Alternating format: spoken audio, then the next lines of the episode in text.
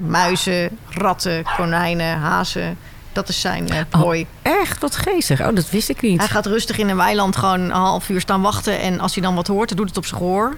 Dan gaat hij graven en dan graaft hij net zo lang tot hij het hele nest heeft. Papa en mama speelt hij mee en de baby's eet hij op.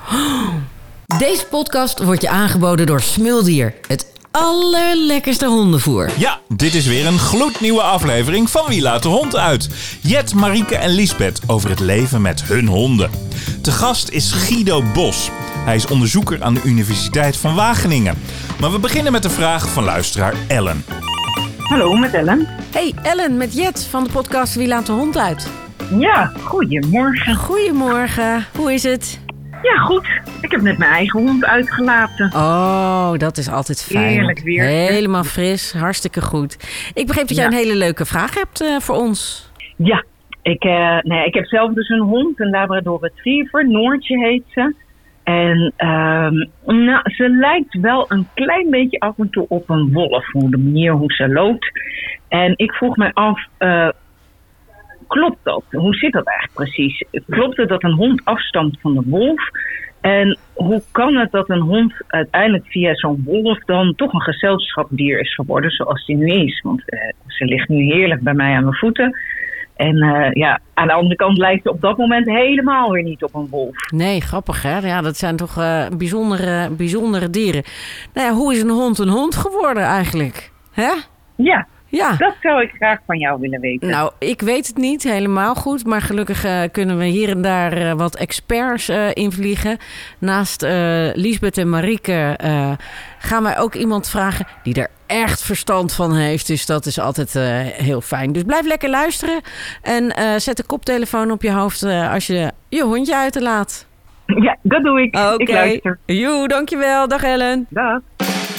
Hoi, ik ben Marieke. Mijn hond heet Mila en ze is het allerbeste maatje die ik me zou kunnen voorstellen.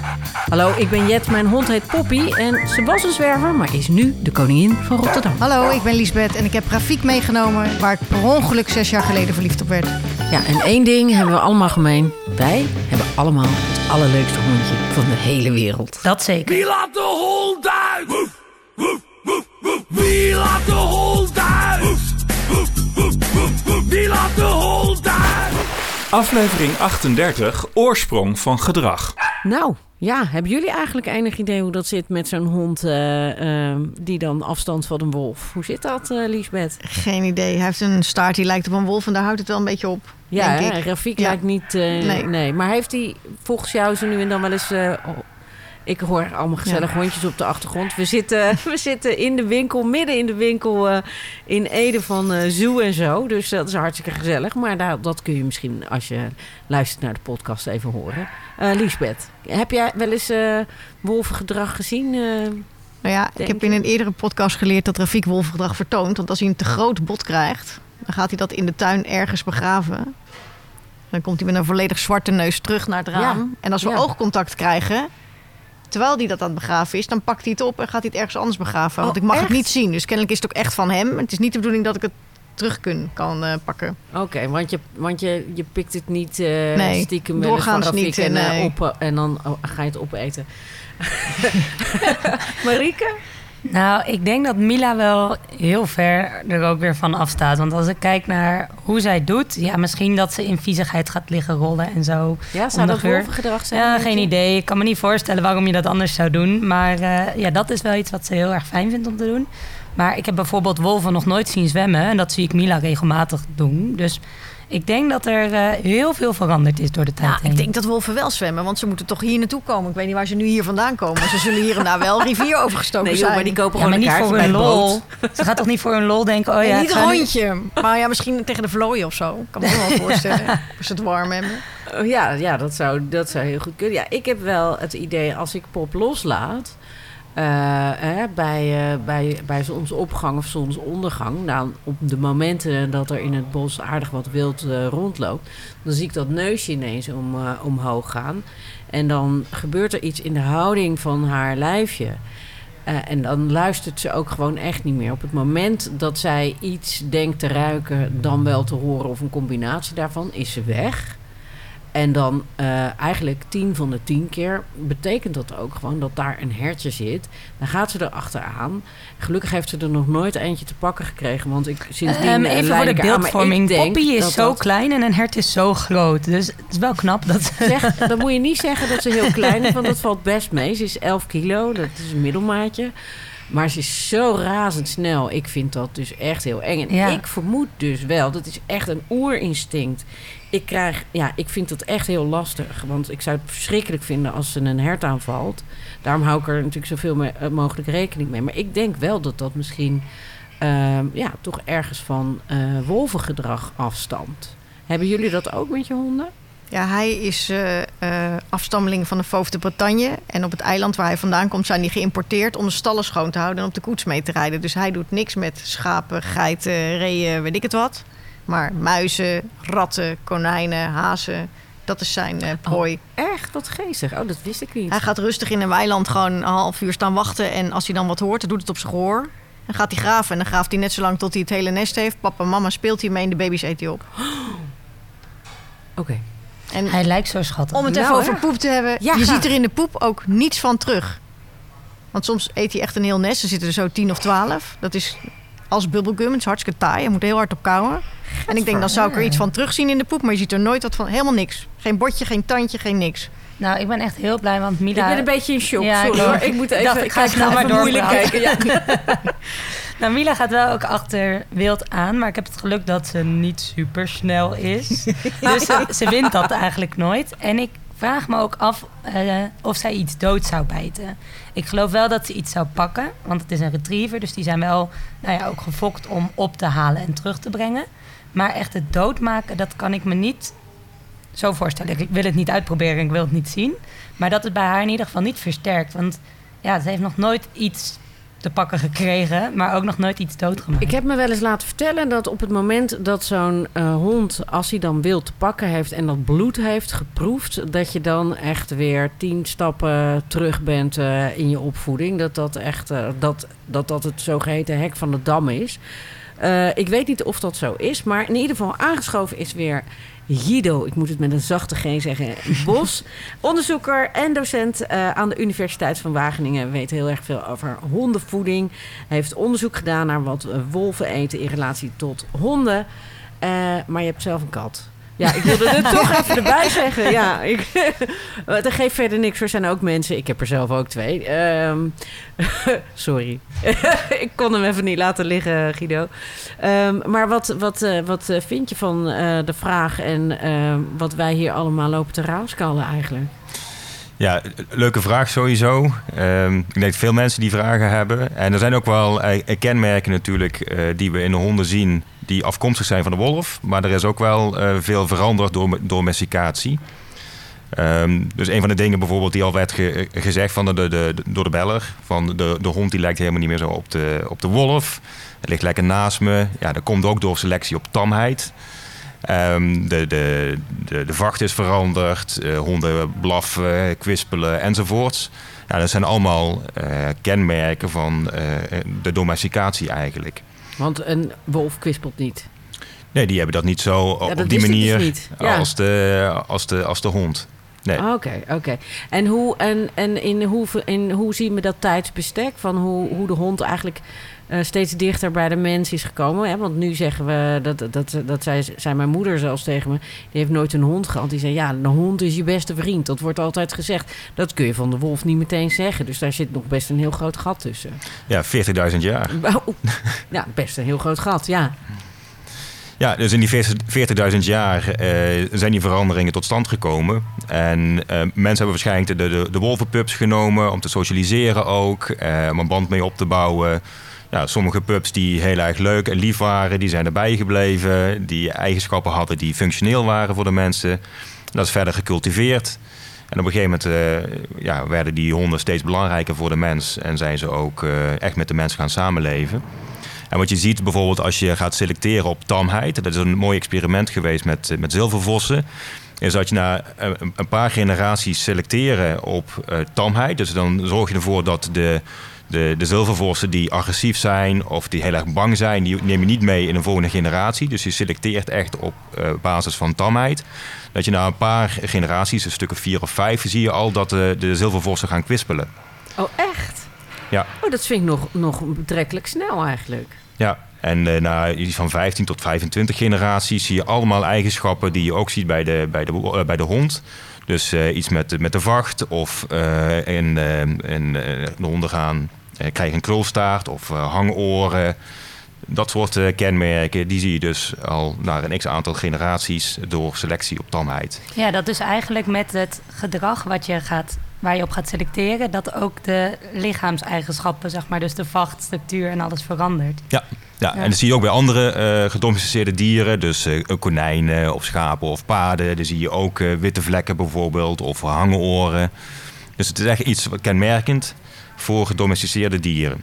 Dus eigenlijk heeft een mens langzaam maar zeker eh, eh, de, beste vriend gecreëerd... die we nu kennen als gewoon de, de, de, de huishond, zullen we maar zeggen. Ja, ja, en dat komt ook wel omdat de, de wolf heel erg sociaal is natuurlijk. Dus die zijn ook wel op, op Ja. die manier eh, al eh, ja, eigenlijk klaar om te, te binden met, met de mens. Dus om een, een relatie op te bouwen. Oké, en, en wat wij, waar wij het net over hadden, hè? al die dingen waarvan wij denken dat dat misschien eh, toch nog een soort oer eh, is van, van de wolf. Klopt dat een beetje? Of zijn we gewoon eigenlijk een beetje in blauwe hinein aan het... eh, Nee, ik denk dat het ook wel een, een basis heeft bij de wolf. Sommige dingen zijn natuurlijk verder gecultiveerd door de mens. Dus de retriever bijvoorbeeld wel genoemd. Dus ehm, dat de hond zeg maar iets gaat ophalen en terugbrengen in plaats van opeten. Eh, ja, dat kan je ook wel cultiveren eh, door selectie. Eh, dus ja, er zijn zat voorbeelden te noemen die dus afkomstig zijn van de wolf. Misschien wat een beetje veranderd, uit- uitvergroot of juist ver- verkleind. Waardoor we dus allemaal verschillen hebben, ook in temperament tussen de verschillende rassen. En verschillende functionaliteiten. Dus ook de, de, de hond, zeg maar, die vooral bij de stal op kleine dieren jaagt en de boel daar weghoudt. Ja, dat is waarschijnlijk ook gewoon door eh, gerichte selectie eh, gekomen. ja, Het is eigenlijk een mislukte poes. Ah, Raffi, doe je oren. Ja, en laat het hem niet horen.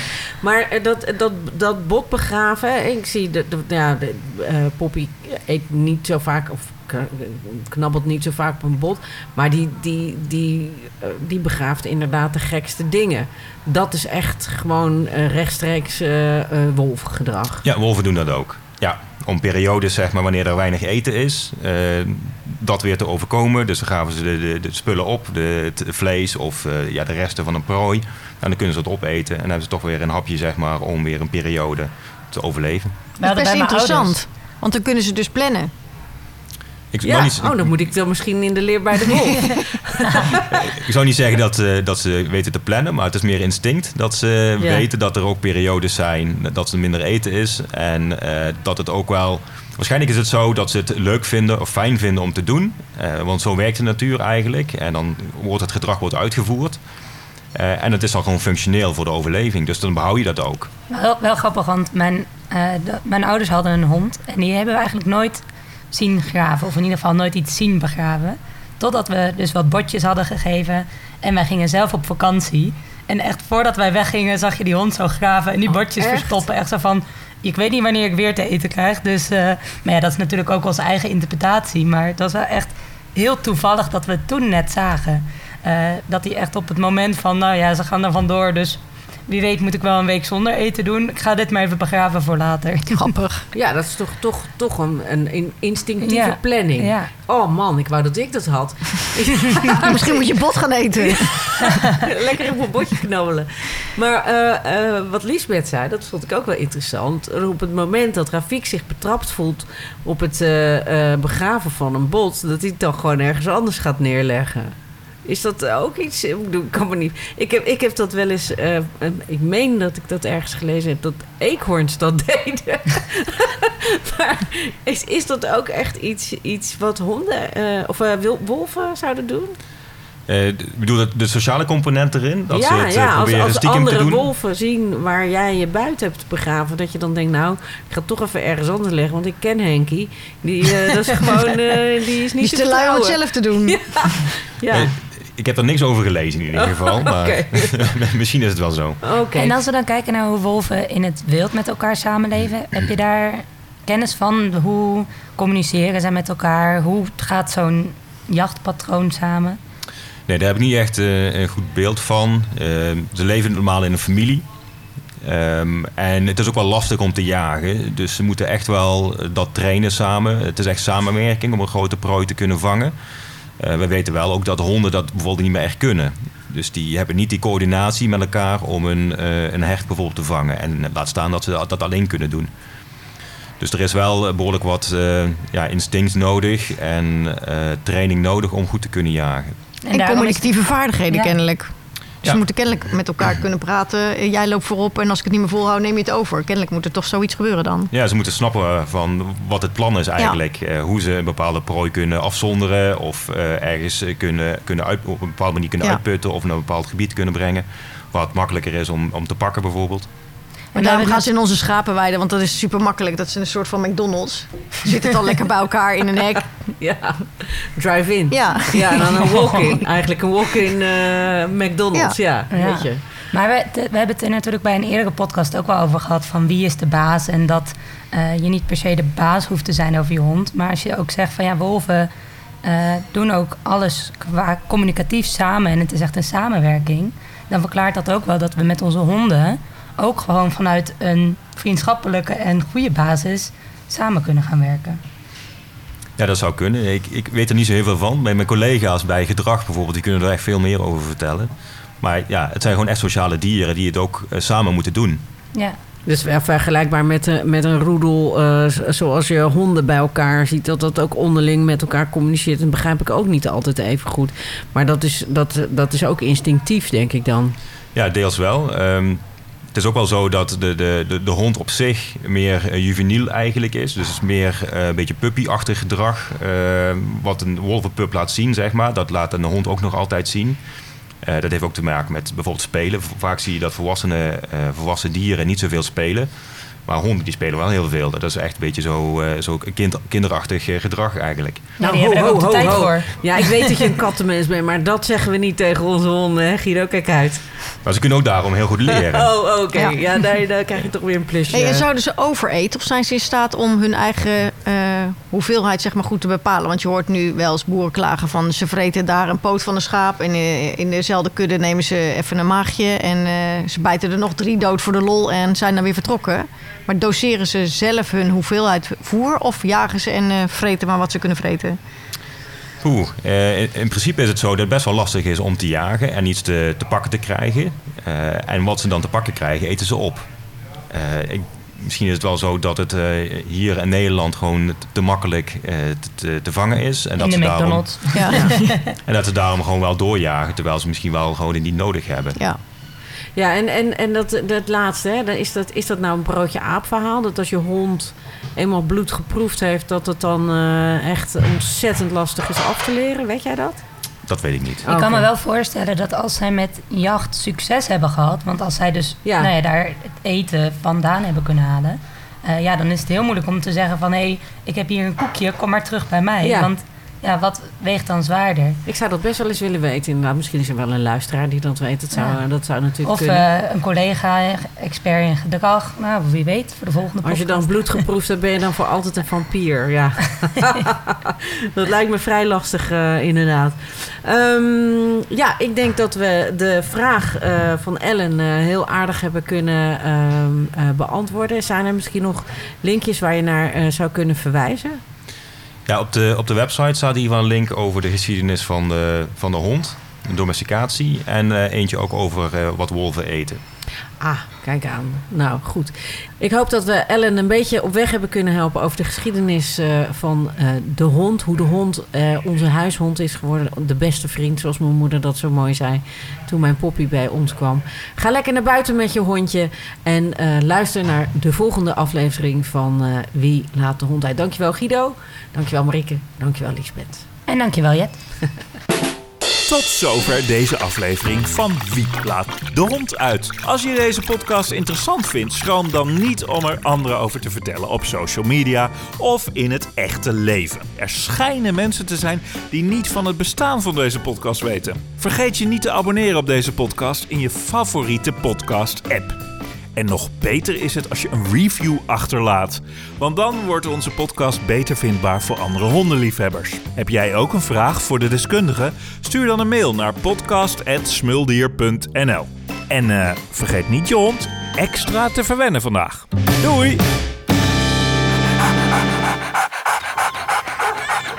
Je houdt van ze. En daarom geef je ze het allerbeste. Knuffelen, daar zijn ze dol op. Een wandeling op zijn tijd, vinden ze heerlijk. En die bal die ze steeds kwijtraken, ja, die haal ik gewoon voor ze op. Kleine moeite, want ze geven mij namelijk het aller, allerlekkerste eten. Huh. Ik ben Max, ik ben een smuldier. Smuldier, het allerlekkerste hondenvoer. Kijk ze nou, zijn ze niet geweldig, mijn mensen?